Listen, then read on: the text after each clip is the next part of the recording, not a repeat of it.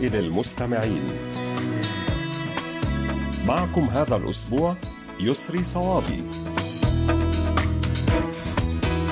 أهلا بكم أحبائي وأصدقائي في كل مكان في حلقة جديدة من برنامجكم المحبب رسائل المستمعين.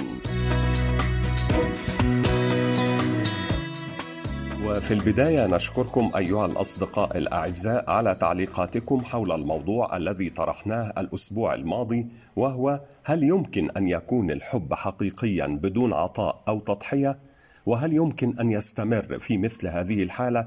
وسوف نستعرض خلال هذه الحلقة بعض الردود التي جاءت إلينا على صفحتنا على فيسبوك.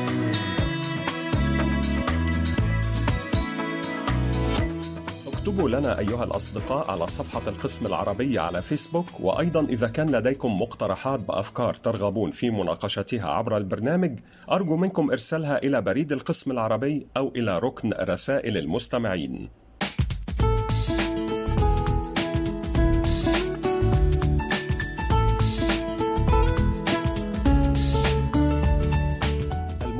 على الدوام علي بن شهرة من مدينة تيارد بالجمهورية الجزائرية أرسل إلينا هذه القصة الجميلة.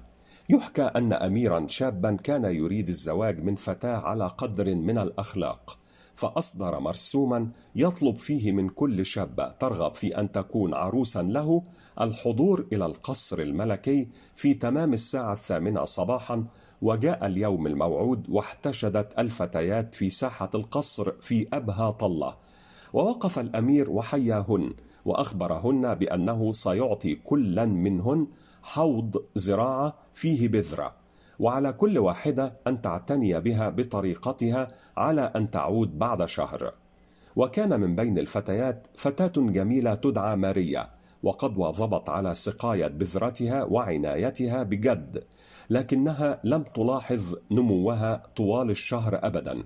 فقررت أنها لن تذهب إلى القصر لأن بذرتها لم تنمو إلا أن عمتها أقنعتها بضرورة الذهاب خاصة وأنها بذلت كل ما في وسعها من جهد. فذهبت ماريا إلى القصر بحوضها الخالي من النبات وهي ترى ما تحمله الفتيات الأخريات من نباتات مختلفة الأشكال والألوان في أيديهن. فهمت بالعودة إلى البيت والدموع تغالبها. إلا أن الوزير الذي كان يتجول في الساحة طلب منها أن تصعد معه إلى المنصة لتقابل الأمير الذي حياها قائلا لقد أمرت الوزير بإعطاء كل فتاة منكن حوض زراعة فيه بذرة فاسدة لأرى ما ستفعلن بها وقد استبدلتها كل الفتيات إلا أنت وبالتالي أعلن الأمير فوز ماريا وطلبها للزواج وسط ذهول الفتيات المخادعات جميعا.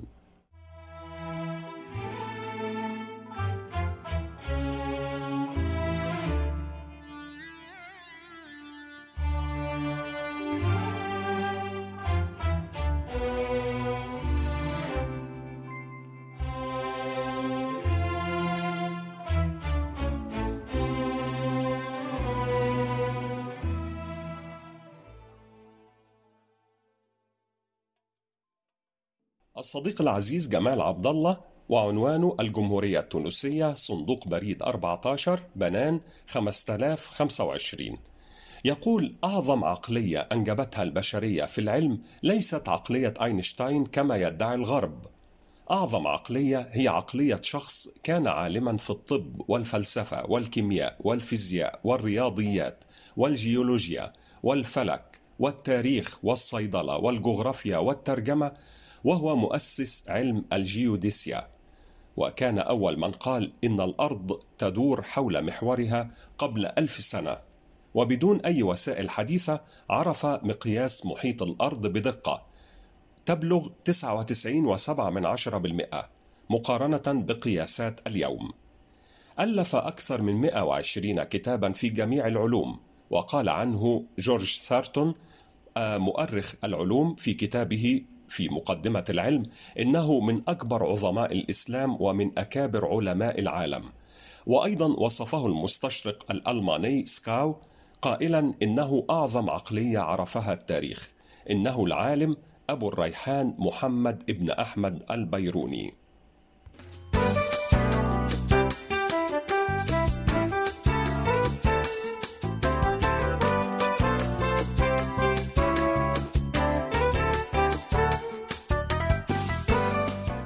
الآن أحبائي وأصدقائي حكم تراثية عربية من صديقنا العزيز حمزاوي محمود حمزاوي وعنوانه جمهورية مصر العربية أسوان صندوق بريد 279 قال بدوي لابنه يا بني كن سبعا خالصا أو ذئبا خانسا أو كلبا حارسا وإياك أن تكون إنسانا ناقصا.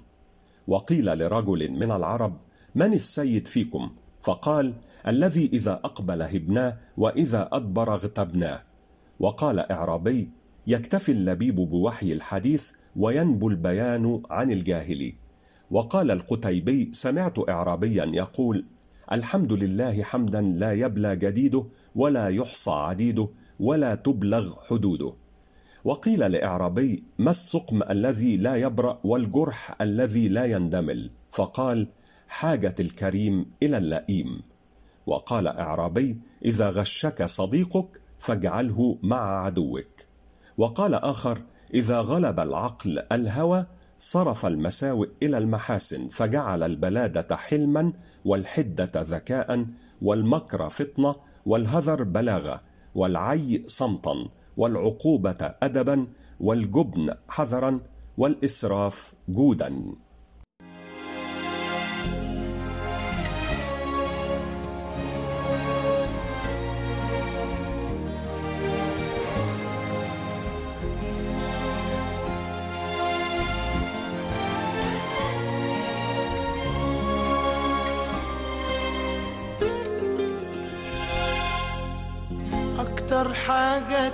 توجع في لحظة الفراق. حبيبك تلمحه ودموعه رافضة تطلع وكأنه حالا فاق على أكتر حاجة الصديقة المخلصة والراصدة الرسمية شيماء أوج من العراق بغداد تحدثنا هذا الأسبوع عن الجاردينيا وتقول هي زهرة السعادة فهي ذات شكل رائع ورائحة ساحرة كما تعتبر واحدة من أصعب الزهور زراعة لدقة العناية بها ومن فوائدها وفوائد زيتها تعطي الشعور بالسعادة وتعمل على تقوية الجهاز المناعي وتساعد على الاسترخاء والراحة وتقلل من الأرق والتوتر.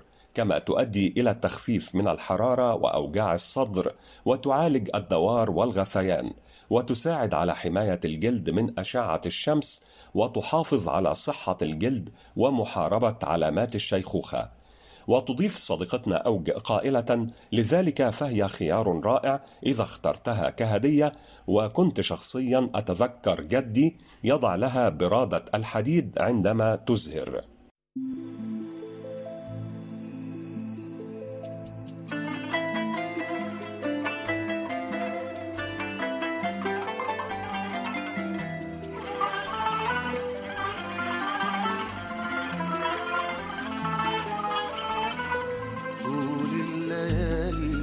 صورتك يا غالي عايشة في خيالي ما بتسيبنيش. وإن غبت عني يا حتة مني بحس إني ما أقدرش أعيش.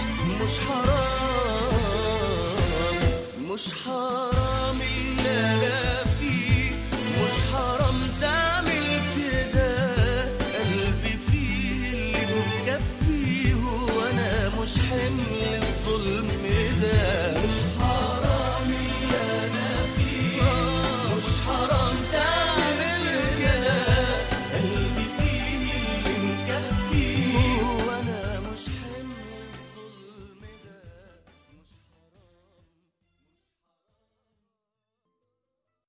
نواصل أحبائي وأصدقائي مع الخل الوفي إدريس بودينا المواطن المغربي المقيم في مدينة بيتسبرغ في الولايات المتحدة الأمريكية وهذه الأقوال للشاعر والفيلسوف العربي الكبير جبران خليل جبران. جميل أن تعطي من يسألك ما هو في حاجة إليه ولكن أجمل من ذلك أن تعطي من لا يسألك وأنت تعرف حاجته. الإنسانية ترى يسوع الناصري مولودا كالفقراء عائشا كالمساكين مهانا كالضعفاء مصلوبا كالمجرمين فتبكيه وترثيه وتندبه وهذا كل ما تفعله لتكريمه. الشجرة المثمرة وحدها يهزها الناس ويضربونها بالحجارة. أنت أعمى وأنا أصم أبكم. إذا ضع يدك بيدي فيدرك أحدنا الآخر. بعضنا كالحبر وبعضنا كالورق فلولا سواد بعضنا لكان البياض أصم ولولا بياض بعضنا لكان السواد أعمى العقل إسفنجة والقلب جدول أفليس بالغريب أن أكثر الناس يؤثرون الامتصاص على الانطلاق؟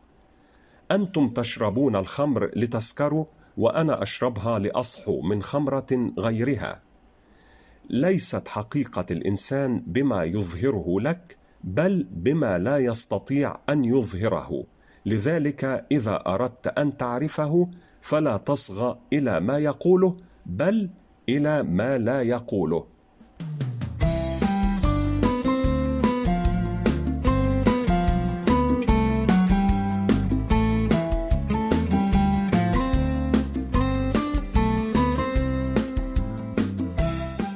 جزيلا لك يا صديقنا العزيز إدريس بودينا من المملكة المغربية ونهديك ولكل الأصدقاء هذه الأغنية الكورية اللطيفة بعنوان First لفرقة إيفرجلو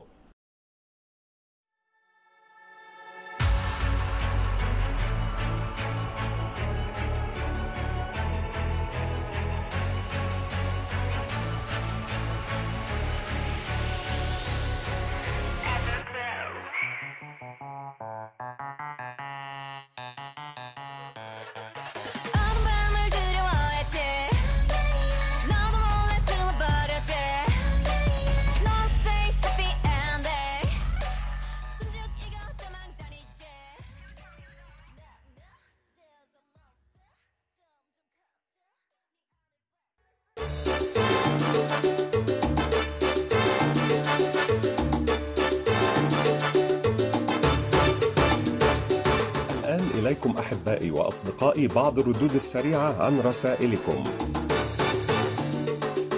أحبائي وأصدقائي أدعوكم جميعا لإرسال تسجيلاتكم الصوتية التي تحتوي على مساهمات أو أشعار أو كلمات كتبتموها بأنفسكم أو حتى مقترحات أو أفكار أو أي رسالة تريدون توصيلها عبر البرنامج. شكرا للمستمع الوفي أبو علي مؤمن من الكاليتوس بالجزائر على هذه المساهمة يقول أحد الناس لا تسألني من أنا فإن أحببتني ستراني أجمل وأصدق وأطيب البشر وإن كرهتني ستراني كما يراني الحاقد والناقص والكاذب.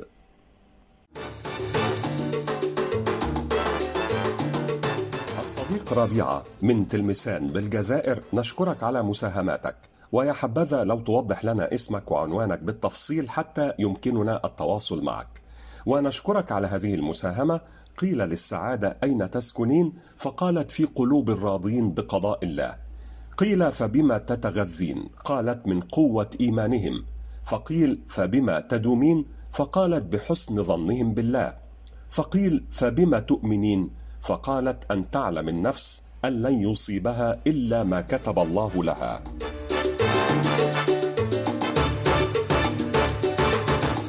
شكرا لك يا رصدنا الرسمي محمد بودوخة من الجزائر حيث تقول لا إله إلا الله عدد الليالي والدهور لا إله إلا الله عدد الأيام والشهور لا إله إلا الله عدد أمواج البحور لا إله إلا الله عدد القطر والمطر لا إله إلا الله عدد أوراق الشجر لا إله إلا الله عدد الرمل والحجر لا إله إلا الله عدد الزهر والثمر لا إله إلا الله عدد أنفاس البشر.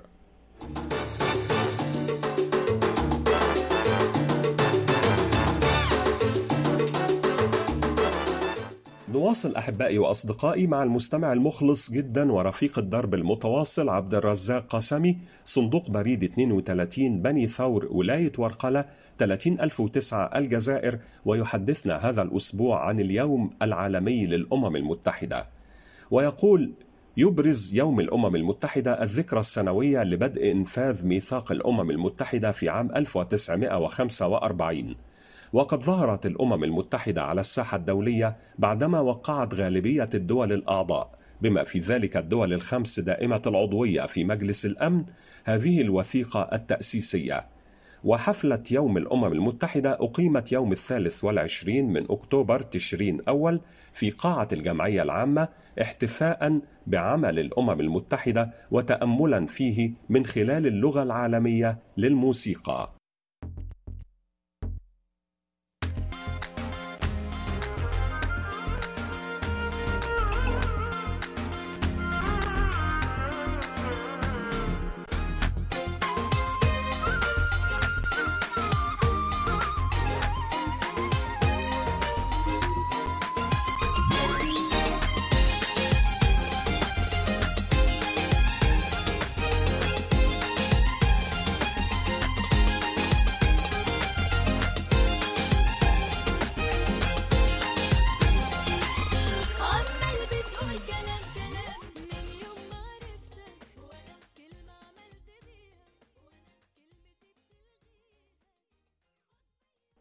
الصديق الدائم المهندس عبد الناصر محمد رشاد كامل وعنوان جمهورية مصر العربية محافظة الشرقية مدينة العاشر من رمضان المجاورة السادسة صندوق بريد 1006 أرسل إلينا هذه الحكم والمواعظ القصيرة.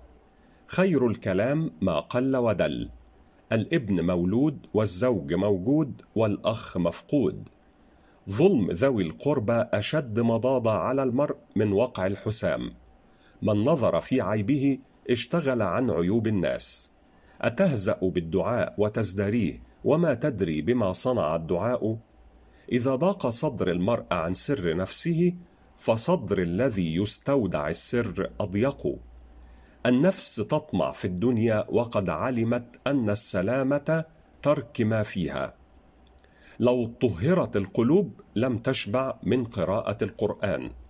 من لم يكن بالكفاف مقتنعا لم تكفه الأرض كلها ذهبا.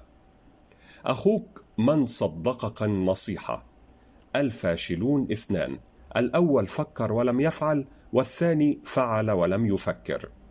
الأشخاص الواثقون من أنفسهم نادرا ما يشعرون بأنهم مجبرون على الكلام. اعطه سمكا تطعمه يوما. دربه على الصيد تطعمه مدى الحياة. الذي لا يريد أن يجازف مطلقا لا يجب عليه أن يأمل في شيء. تهون علينا في المعالي نفوسنا ومن طلب الحسناء لم يغلها المهر. المعتذر عن غير ذنب يوجب على نفسه ذنبا. أخيرا أن يكون المرء انسانا أمر سهل ولكن الصعوبة هي في أن يكون رجلا.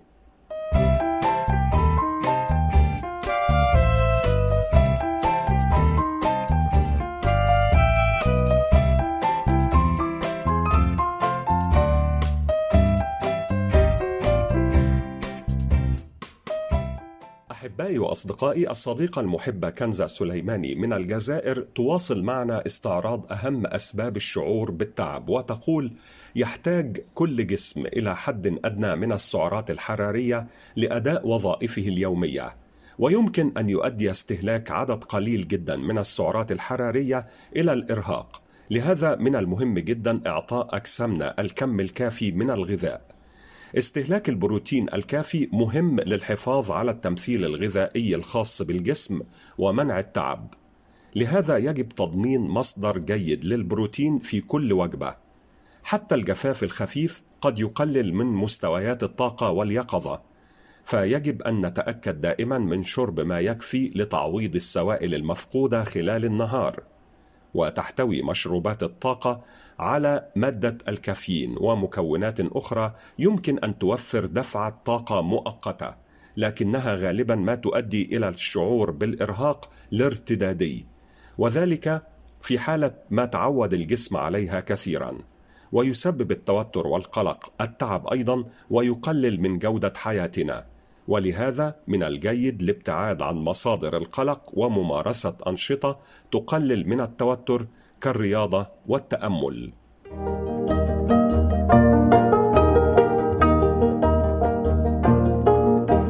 قضية الأسبوع. وموضوعنا هذا الأسبوع هو هل الحب بدون عطاء حب حقيقي؟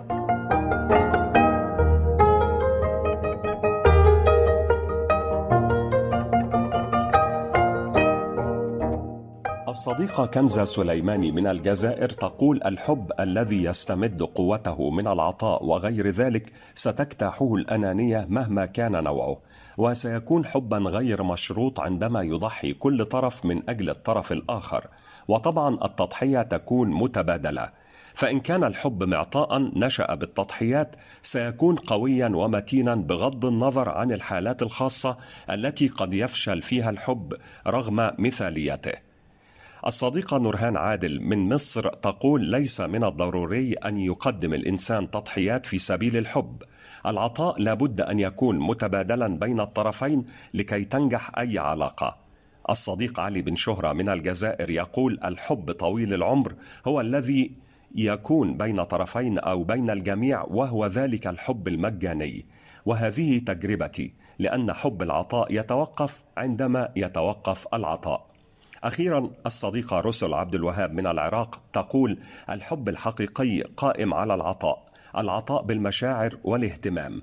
أما التضحية فهي أساسية في الحب مثل التضحية بالوقت ومنح الشريك الأولوية والتضحيات الضرورية لتتويج علاقة الحب بين الطرفين. شرط أن هذا النوع من التضحية أن يكون متبادلا بين الطرفين.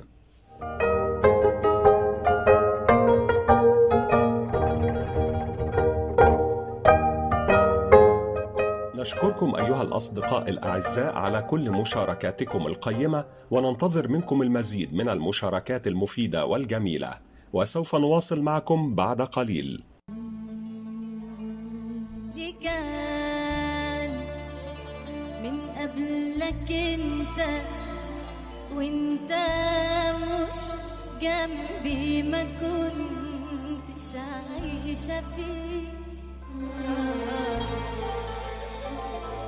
واللي حيكون بعدك. انت لو ما كنتش جنبي يا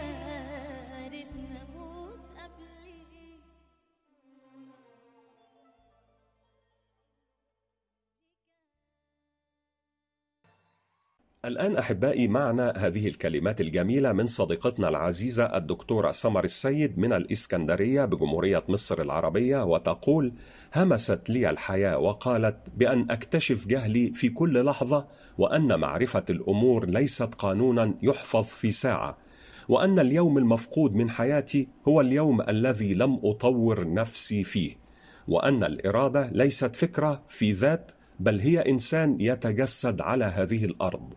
ومن هنا يكون النجاح وأن الخطأ القاتل هو الصد عن الركوب في قطار الصواب.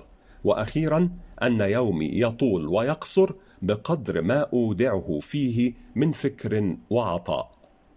نختتم حلقة هذا الأسبوع أحبائي وأصدقائي مع هذه الحكم والأقوال الجميلة من الصديق العزيز عبد الإله إزو من مدينة الخميسات بالمملكة المغربية. لا تحرص على اكتشاف الآخرين أكثر من اللازم فالأفضل أن تكتفي بالخير الذي يظهرونه في وجهك دائما واترك الخفايا لرب العباد. ابتعد عن الأشخاص الذين يحاولون التقليل من طموحاتك. بينما الناس العظماء هم الذين يشعرونك بأنك تستطيع أن تصبح واحدا منهم.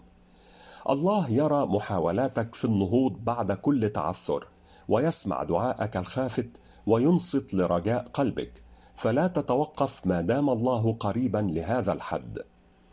من أسرار السعادة أن يتذكر الإنسان ما لديه من نعم قبل أن يتذكر ما لديه من هموم. الاستغفار يمطر ارزاقا وافراحا وسعادة ويحقق احلاما قد دفنت وأماني قد نسيت.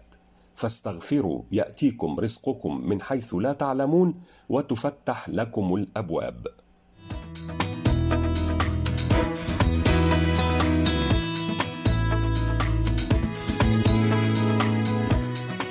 إلى هنا نكون قد وصلنا إلى ختام حلقة هذا الأسبوع من برنامجكم الذي تصنعونه بأنفسكم رسائل المستمعين.